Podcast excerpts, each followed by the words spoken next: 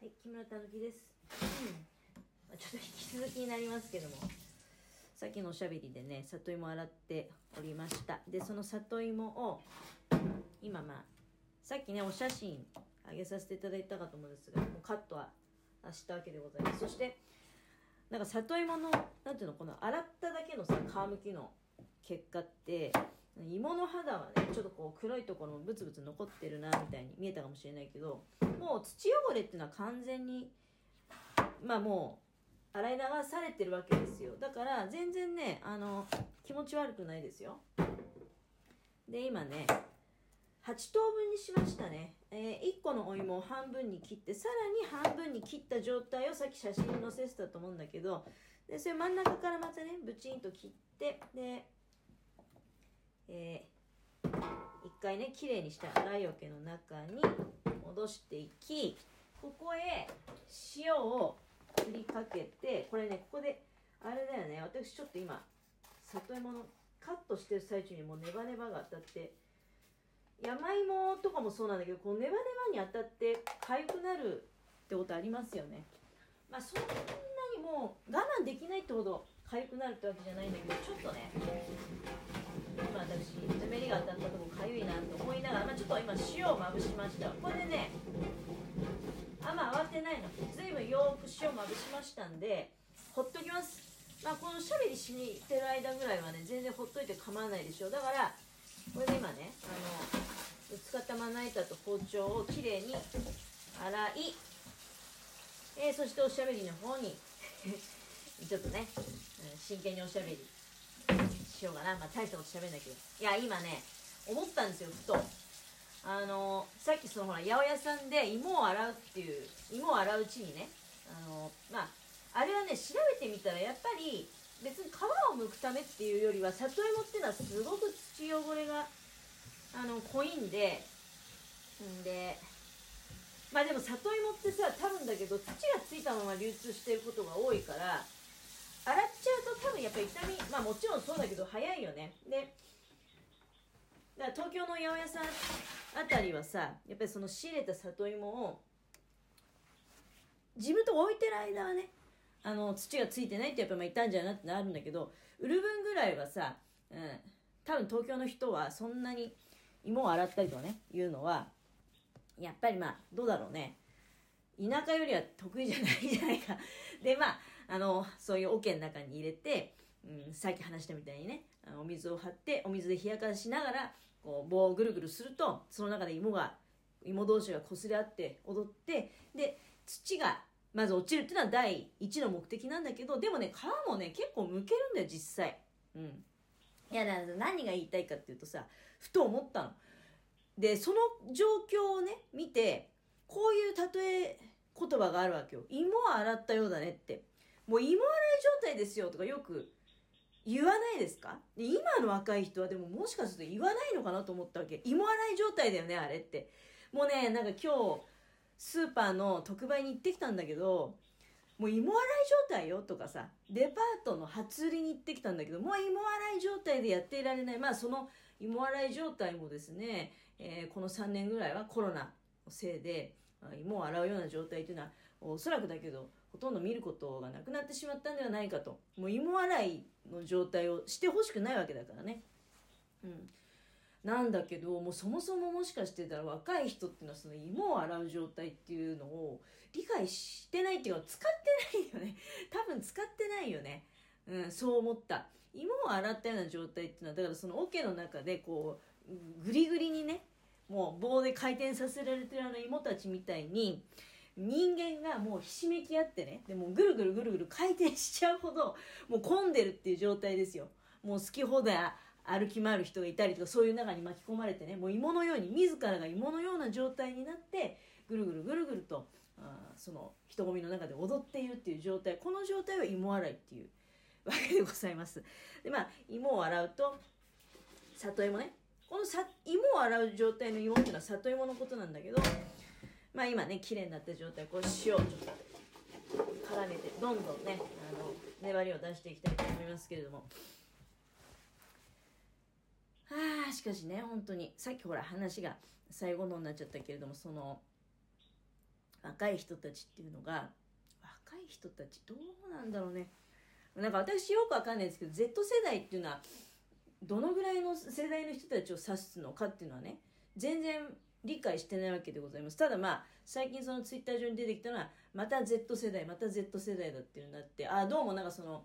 悪さをしてる人たちっていうのは大体こう全体的に Z 世代っていうふうに呼ばれてる人たち、のことなんだななんて思いながら。Z 世代の親の世代っていうのはまたどういうどのぐらいの世代なのかなとかね。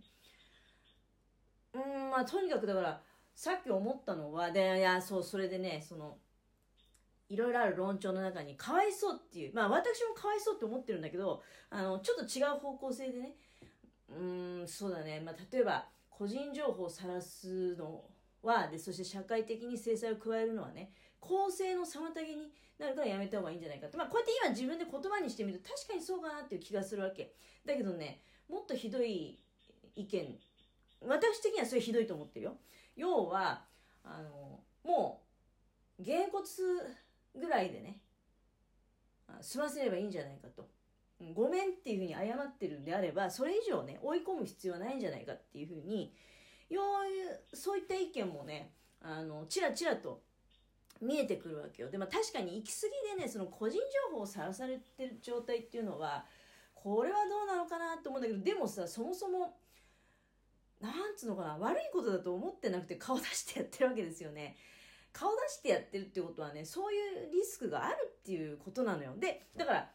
ここでその本人が悪いことだって思ってないっていうことがすごく大きな問題だと思うんですけどね。だからどうしてこういう状況が生まれてしまうようになったのかなってそれどう考えても面白くなんともないしすごく悪いことなんだけどやってる本人は面白いと思っていてではおそらくそれが伝播していくっていうのはそういうものしか見てない人がいてねもうスマホだけがあのお友達みたいな状態ででスマホでショート動画とかしか見ないうん、ようなそういう人たちっていうのがあの、まあ、真似をしていくわけだよね。うん、でなんかそれ誰からもさあのちそれは違うよとか指摘されることもなくでいきなりそれをこう全然もう何ていうのかな良かれと思ってやってるっていうか面白いでしょいいでしょイエーイっていう感じでやっちゃってるのをいきなりある日突然ね多分上げてすぐってことでもないと思うんだわ。だってほらそんなに変な話目立ってないでうちわだけで盛り上がってる状態なわけじゃない。でそれを間違って全世界に発信してしまった時にいきなりこう世間から総袋叩きに遭うっていうのは確かにまあかわいそうといえばかわいそうなんだけどただその一方でねじゃあごめんで済ませていい問題かっていうと私結構時々あの言っちゃう言葉があるんだけどごめんで済むんだったら警察いらねえんだよってよくね。言っちゃうわけ。家のものとかに。あ簡単にごめんって言っちゃうもんだからごめんで済む話だったら最初からねやっちゃダメだしでそのごめんで済むんだったら警察いらねえんだよっていうこともよく言うんだけどいや本当にそうなんですよ。これだけのことやらかしてねごめんで済ませていいんであればみんながねじゃあごめんごめんねって言えばいいわけねっていう風になって真似する人が増えてきちゃうと思うしやっぱりねあのうんしかるべき法の裁きは受けるべきだと。ただそれと別にまあそうねこれさ見てる方なんかにしてみると自分がそれやってるわけじゃないじゃん。もう結果が結果として出てきちゃったものを受け取ってるだけで名前とか学校とかね何年生でどこのなんていうの？まあ学科ねな何々高校まるか何年生みたいな。で何の誰々そこまで出ちゃうわけじゃない？そうなってくるとまあおのずとまあ人によってはあそこに住んでるあいつだってことになっちゃうわけじゃない、うん、でそうするとどこそこに住んでる誰それだよみたいなことをやっぱり言っちゃう人もいるわけだよね。でこの流れっていうのは確かにちょっとどうなのって思うわけよ、うん、やっぱりしかるべきその手続きを取ってねあの法による裁きを受けるわけだからそれ以外のことはやっぱり外見守るべきじゃないかなっていうのは思うね。でその一方でうんなんかそういう悪さが連鎖して止まらないっていうのはさやっぱりうーんなんか私はテレビ離れとかっていうのも感じるね。ですごくスマホがも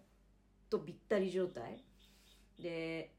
いや最近ちょっと私ね、まあ、こう別の機会に別の形で話しようかと思ったんだけど YouTube であの昭和のテレビ番組見るのにちょっとハマっちゃっててでなんか結構ねそのまあ行動はともかく言動一つとっても今じゃ考えられないあのもう今だったらそれセクハラですよっていうようなことだったりとかね。会話のやり取りがあるわけ大人たちの中で。いやーこれはもう今放送できないねっていうようなやり取りがこうもうどんどんどんどん繰り広げられている中昔っていうのはそういうそういうのを見てさなんか大人がしかめっ面したりとかね自分の傍らで大人がこれはけしからんなみたいなことを言ってたりとか、うん、いやこういうことはねしちゃダメなんだよとかいうことをこう言うわけじゃない。こんなことしちゃもう迷惑じゃないとかさそういうことを大人がテレビに向かってね言ってるのを見てたわけよ子供の時は。で世の中に出ないまでも家の中とかでもねそのあ大人の世界ってこういう感じなのかっていうのをテレビ番組とか通じて覗き見ながらでそこに対してこうテレビに向かってね文句を言ってる大人とかを見たりしてああんかそうかそうかやっぱり人の気持ちをあの、まあ、組んだ場合にそういう言動はしちゃいけないのかとかねこれはやっぱり意地悪っていうことになるのかなとかいうことをなんとなく子供ながらに感じるわけじゃない。そして大人になった時にだからこれは下ネタなんだなっていうこととかもなんとなくやっぱり子供の頃にインプットされてて理解してるわけよね。これ以上いくともうアウトだよっていうのもやっぱりなんかテレビとか大人のその会話からね子供の時に学んでたよなっていうことを考えると今の世の中ってそういうのないよね。本当にみんながそれぞれが好きな動画を見てるわけじゃない。スマホとかタブレット使って。でそこに他の人の意見とか入ってこないから。これはすごいな問題だなって